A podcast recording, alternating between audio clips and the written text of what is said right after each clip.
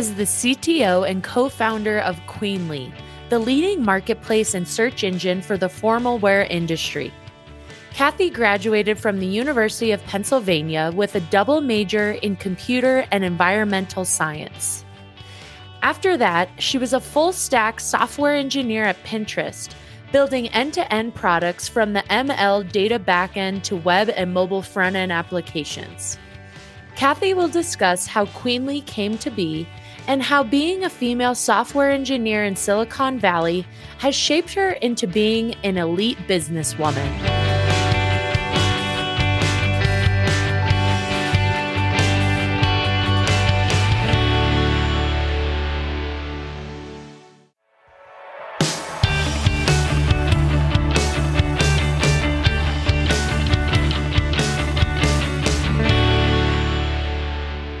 Hey everyone, welcome back to Lady Empire. I have such an amazing guest here with me today.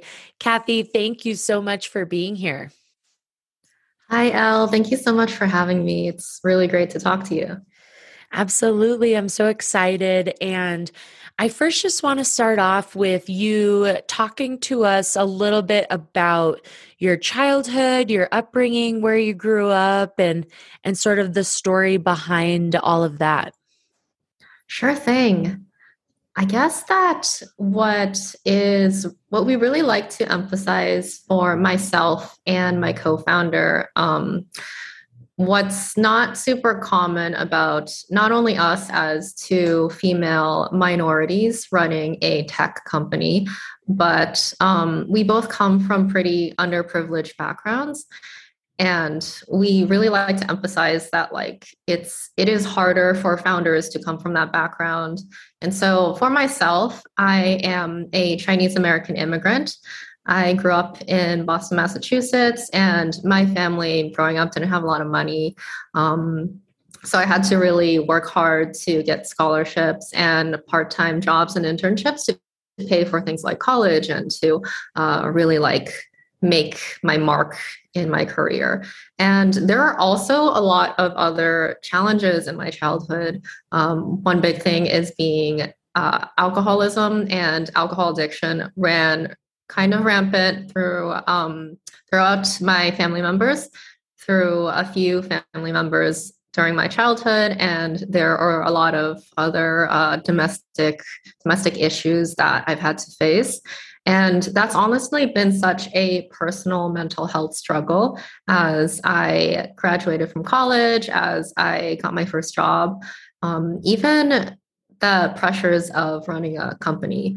And I feel like having to grow from that journey and having to find a certain level of resilience, but also trying to find a new community for myself um, and being able to connect to my co founder that way, that's really important to the story of Queenly. Wow, that's so fascinating. And um, talk to us a little bit about you mentioned college. Talk to us a little bit about where you went, what you studied. Yeah, I went to the University of Pennsylvania, graduated in 2015, and studied computer science and environmental science. I actually didn't know how to code until I was about 19. Uh, it was something that felt really inaccessible to me and also felt super intimidating. But it was something that I wanted to do because I love to build things, I love to create. And so being able to code. And even though it was such a struggle at first like i thought i wasn't good at math. I thought that i was really i, I called myself dumb so many times and cried so many times because i couldn't fit out certain algorithms couldn't figure out certain coding homework assignments. Um, but that was that was a really valuable experience. I think i built a really good community of mentors of peers that have really supported me through that. And um, yeah, again, that's also super important to what I'm super grateful for for um, ending up becoming the tech co-founder of Queenly. And so I know that you had a couple internships either during college or right after college, but I want to just talk about a specific role that you had as a um, software engineer at Pinterest. So, talk mm-hmm. to us a little bit about how you got involved with Pinterest and a little bit about your role and your experience while working at Pinterest. Yeah, so I was super thankful for my experience there because um, a lot of people toy with the idea of starting a company right out of school. And I believe that my four years there, where um, I built and developed my skills in web development, iOS development, some Android, a lot of the data science, a lot of the data pipeline that was at Pinterest. Um, that was all super pivotal because uh, for anyone out there, if they're looking to become like a technical co founder or CTO, um, it's super important that you're able to be able to teach yourself new skills and pick up uh, different things across the stack. Um, so that was super useful because uh, actually, when we started Queenly, it was a part-time side project and i was able to uh, sort of do that while at pinterest um, do that on the side and i think that what was also inspiring was i was at pinterest during their time of ipo and seeing them really grow um, basically the number of employees in that office like quadrupled when i was there and um, looking at things like metrics and growth and seeing that growth scale of a startup was really motivating to be part of. And so that helped kind of push me in a way. Yeah, definitely. And, you know, I think one question that a lot of us are wondering, you know, when we hear that you're a software engineer and you're doing coding and things along those lines, did you experience any sort of a gender bias while working at Pinterest or just in San Francisco alone, um, being in that software engineering space as a female? I think that what people are seeing a lot of is that when it comes to things like biases or misogyny in the tech industry um, when women don't nearly have as many privileges as men it's a lot more complicated than in your face misogyny, right? Mm-hmm. It's not necessarily um, sexist remarks being thrown at you. It's a lot of very subtle things where um, what what is really great about what I've experienced at Pinterest is that um, I have seen a lot of women in higher up positions and a lot of support and community around female engineers. Um, that being said, the with the gender breakdown of engineers at Pinterest was still about like, I think only about like 20, um, not even 30% of the total engineering um, number of people. Right. And I think that it's still skewed towards, um, and you see that at a lot of companies where more of the women tend to be in junior roles and there are uh, when you go to higher higher up the chain there's uh, less women in more senior positions. Um, it does seem that there there are still trends like that. And um, there are still little biases that um, you might see in like certain meetings or in certain um, certain interactions. And mm-hmm. so that's why the whole issue of the gender differences in tech is so complicated because I think there's so much that we need to do to resolve our own biases and to talk about these because it's so much more than just like blatant sexual harassment though that's a big problem. It's it's just so nuanced. Right. And so you mentioned a little bit how you were able to sort of have Queenly as a side project, but talk to us a little bit about how you fully made that transition into founding Queenly and truly being dedicated to it and sort of moving away from Pinterest. It's a, definitely a very challenging journey, um, making that decision of like when to take that jump. And for myself and Trisha for the thought process of how we thought about it is um, we tried to de-risk it a lot. So it's much easier to uh, go fundraise and to officially start a company when the product is released and when you have that traction. of our first thousand users of our um, first uh, few thousand in sales back in 2019 mm-hmm. and so around that time we did this uh, we also did this um, startup retreat. It was this like really fun one week retreat in hawaii where we got to meet a bunch of yc founders as mentors and we got to meet a bunch of other startup founders. And having them basically tell us like hey what you're doing is worth your time. You should have quit your jobs months ago. Mm-hmm. um, i think it's it's important to have that external uh, motivation that external support because sometimes like sometimes you always have that doubt in your head about like oh should i really quit my job over this? Is this really the right time? But having other people sort of validate you really helps a ton Absolutely. And, you know, we've kind of mentioned Queenly a couple times now, and I really want to dive into exactly what it is, the mission, your goals. Um, so, you are the CTO and co founder of Queenly, and talk to us a little bit about how it got started and why it got started. Yeah, it got started from a lot of it is from the personal experiences of my co founder, Trisha. And she has been competing in pageants and um, also modeling for quite a few years.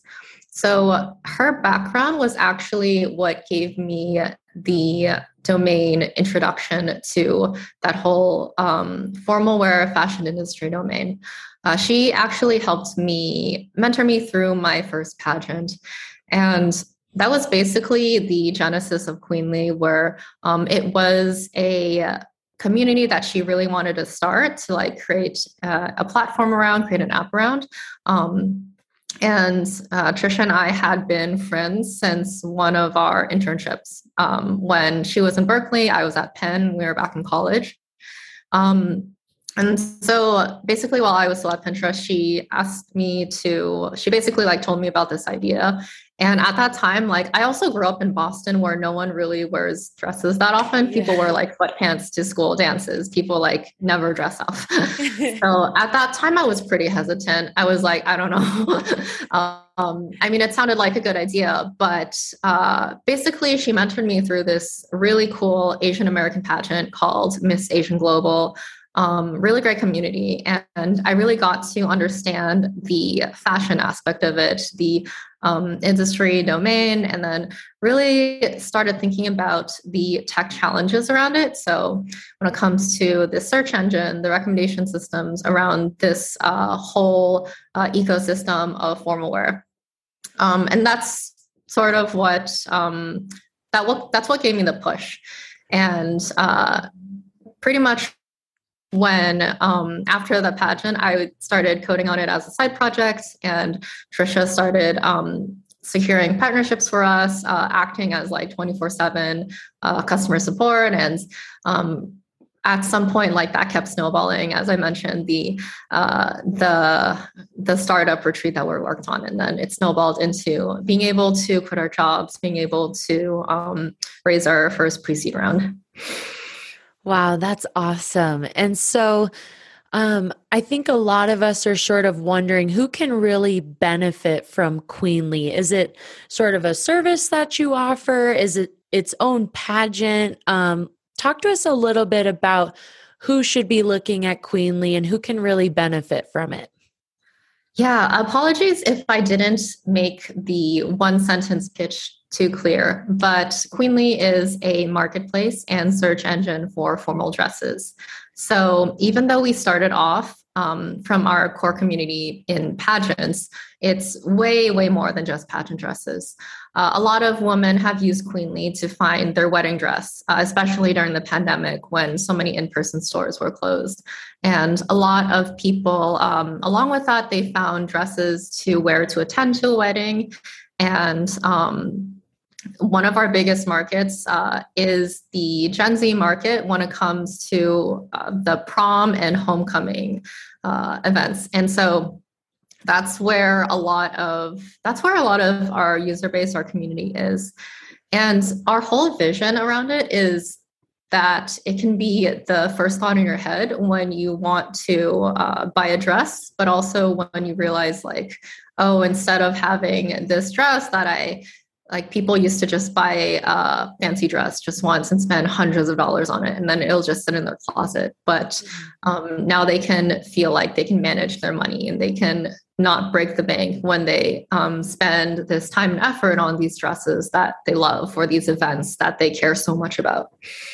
Got it. Got it. That's awesome. And um, i think a lot of us also are wondering um, you know what exactly goes into being a CTO? Are you doing a lot of coding or is it sort of more um, at a larger scale of business operations? Talk to us a little bit about um, the role of a CTO. Yeah, for my role right now, I think the best way to look at it is what does a CTO do at certain stages? And so, for the longest time at the pre seed stage, I was the primary engineer. Um, I was the one that built and launched our iOS app, our web app, um, our API, backend, search engine, all that. Um, and then, and at that stage, you really do have to uh, wear a lot of hats and you really do have to really understand your code and take ownership of the code base. Um, so, it is a lot of responsibility in that aspect. And I say that now um, as our team has grown to three engineers and um, eight full time people in total.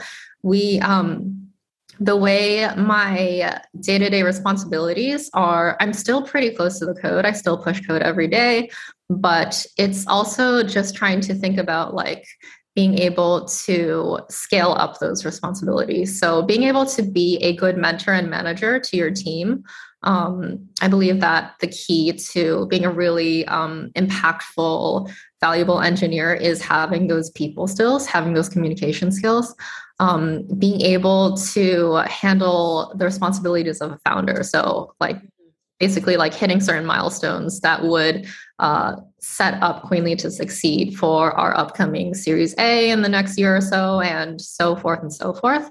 Mm-hmm. Um, as well as uh, being able to like build our company um, brand and culture by talking to wonderful people like you on these podcasts. well, thank you so much. And I'm so glad to hear that you got some help.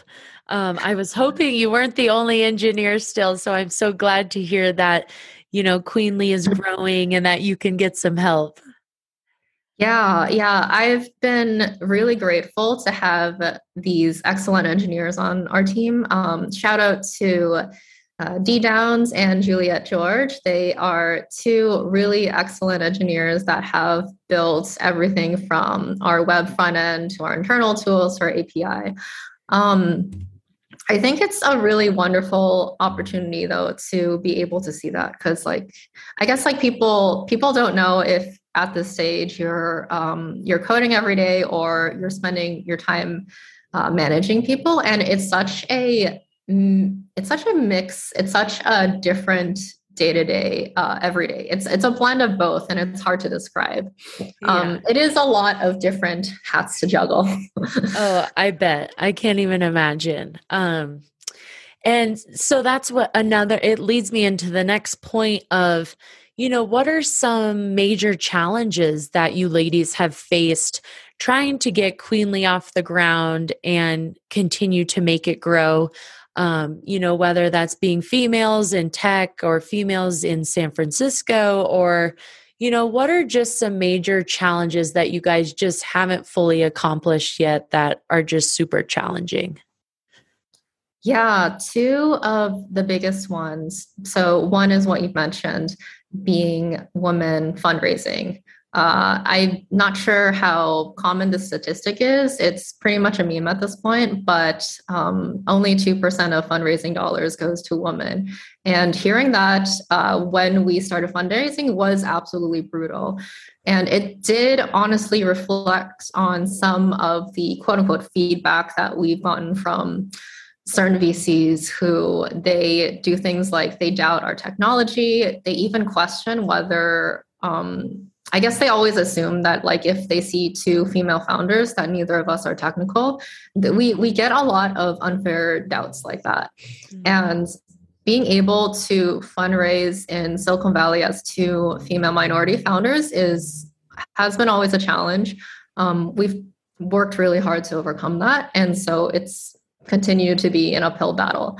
Mm, and then another another pretty key aspect of basically the timing of our growth was that the pandemic basically happened um, really early on in the, our company history, and so.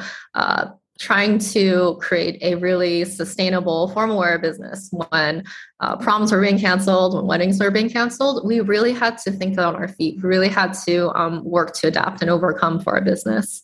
Mm-hmm. yeah i can't even imagine that. And um, you know you kind of mentioned a little bit about um, funding and venture capital and i when I was doing research on you guys, I saw a really cool fact about, you know, the different people that backed your business and that helped to fund your business. Um, a few examples were the CTO of Uber, the CPO of Uber, um, the CEO of Fitbit, COO of Walmart.com, and Sam's Club. And I mean, those are huge companies. And um, you know, those level of people are so huge and prestigious. And I think a lot of us want to know how were you guys able to gain um, the trust from those types of individuals and those types of companies and to really get them to believe in you guys? Thank you. Yeah, we're we're super thankful to have these investors on our cap table for the um, for the CTO and CPO of Uber, those were people that uh, Trisha, um, my co-founder, have built a personal connection with while she was a uh, exec recruiter at Uber. Um, and I think that's a that's common advice that we really like to share is that when you're building your career at all these companies, it's important to maintain these relationships. It's important to build valuable relationships um, so that these people who have been successful in tech, they can help you and um, you can get something more out of your uh, i guess like your regular corporate job um, for myself similarly i was able to um, build relationships and get angel investors from um, people that were head of partnerships head of machine learning at pinterest and getting all those uh, notable names on our cap table kind of helped snowball um, and build our legitimacy and credibility in silicon valley. It's it is kind of a names game in Silicon Valley still, kind of um, trying to build your brand, build your credibility is sort of based around like being able to um, being able to play the game successfully per se and being able to secure those really valuable relationships um, and really communicate to these people like how much you care about the startup that you're building and how much um, you value their mentorship. Mm-hmm. And it seems like you and Trisha are really good partners in that you both had experience at, you know, some of the big, biggest named companies where you were able to establish some of these relationships and carry them on through you guys starting your own company, which I think is super important. Like you mentioned in Silicon Valley, it's really a lot about the relationships you have and how you talk to people, how you play the game. And, you know, it sounds like you guys are just, you're killing it. And I love to hear that. And I love to hear, you know, the relationships you guys are building out there, especially as females. I think it's awesome to hear.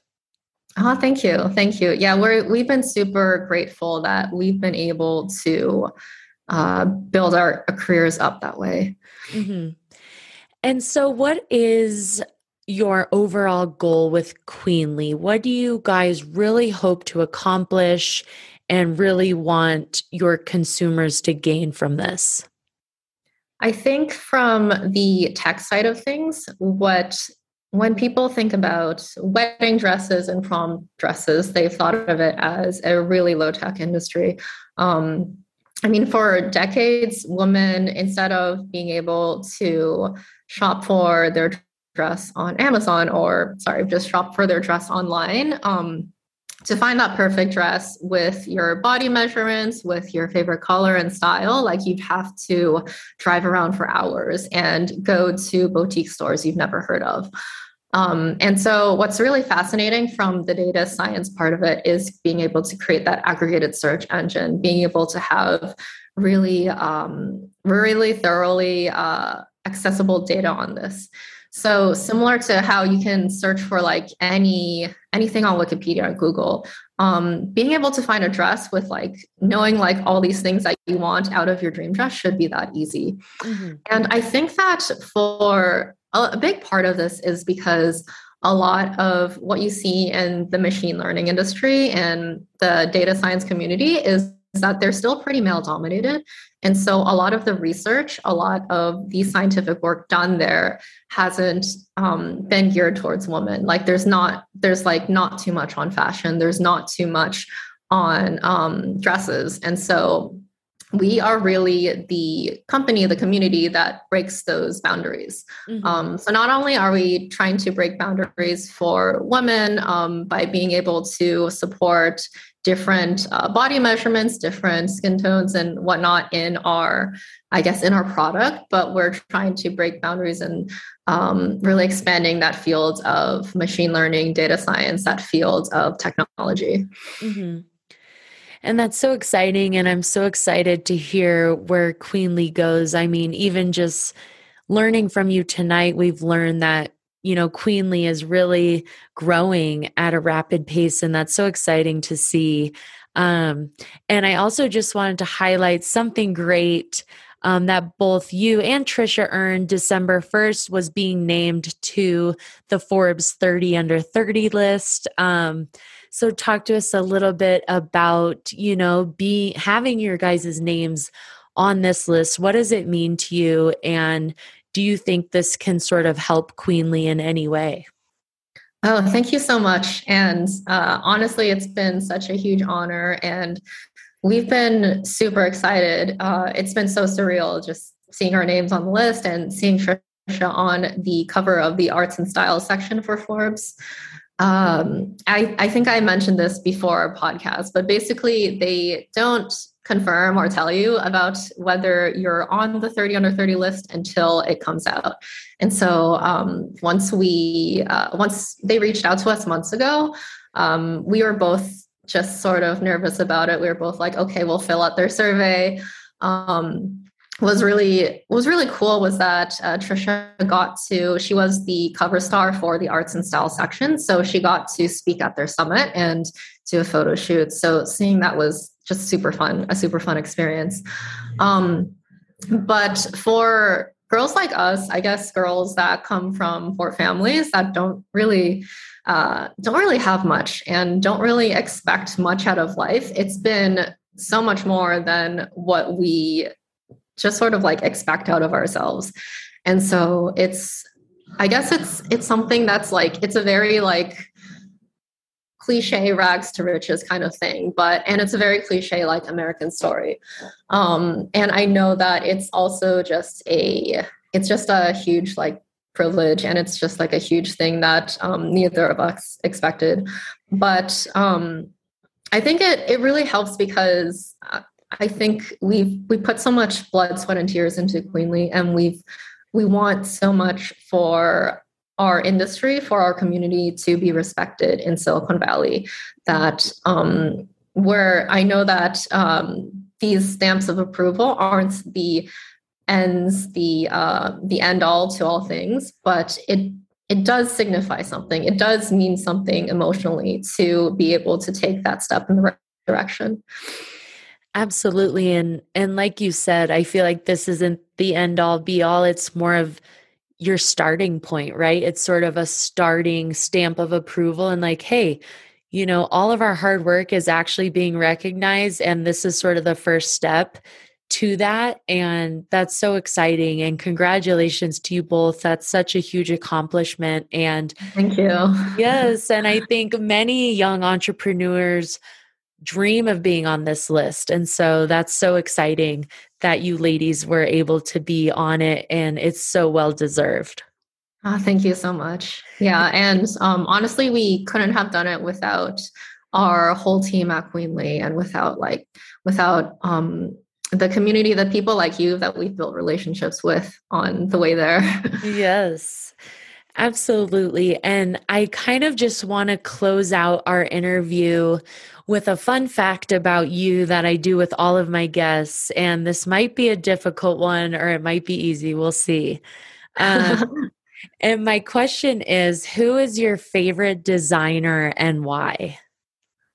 Oof, who is my favorite? My favorite designer. Designer. So, yeah. Any sort of designer. Um, Yep. Any mm. sort of any pieces, any fashion, any any clothing lines, any sort of artistic designer, who is your favorite?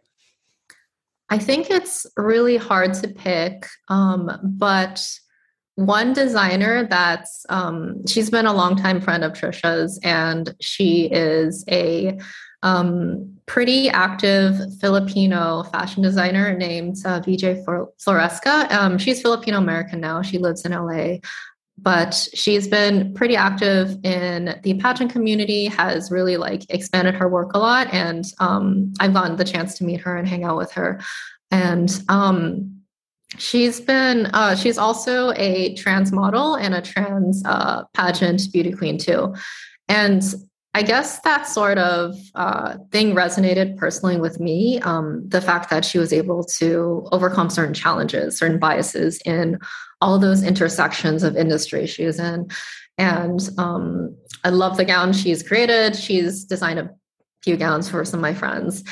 And um, I guess like she's the first name that pops into our head because uh, we actually support uh, selling her collection as um, on Queenly. And that's like designers like Vijay are the reason why we made Queenly because it's not just about um, resale dresses in people's closet, but it's about giving this platform to many different designers who um, are up and coming, who are struggling to find success or a bigger audience, and being able to I guess like being able to give people more options, the end shoppers more options, but being able to give more opportunities to all these designers, boutique store owners, uh, different people um, trying to make it in the formal wear industry.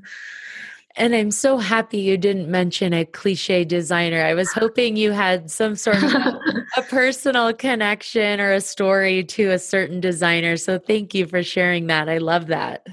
Oh, good. Yeah, and I'm I'm glad. I mean, for opportunities like this, um, it's all about just having just being able to support other people too, and being able to support the other people in our community too. Absolutely. Um, so, Kathy, where can we find you on social media? Where can we follow what you're doing and see what you're working on?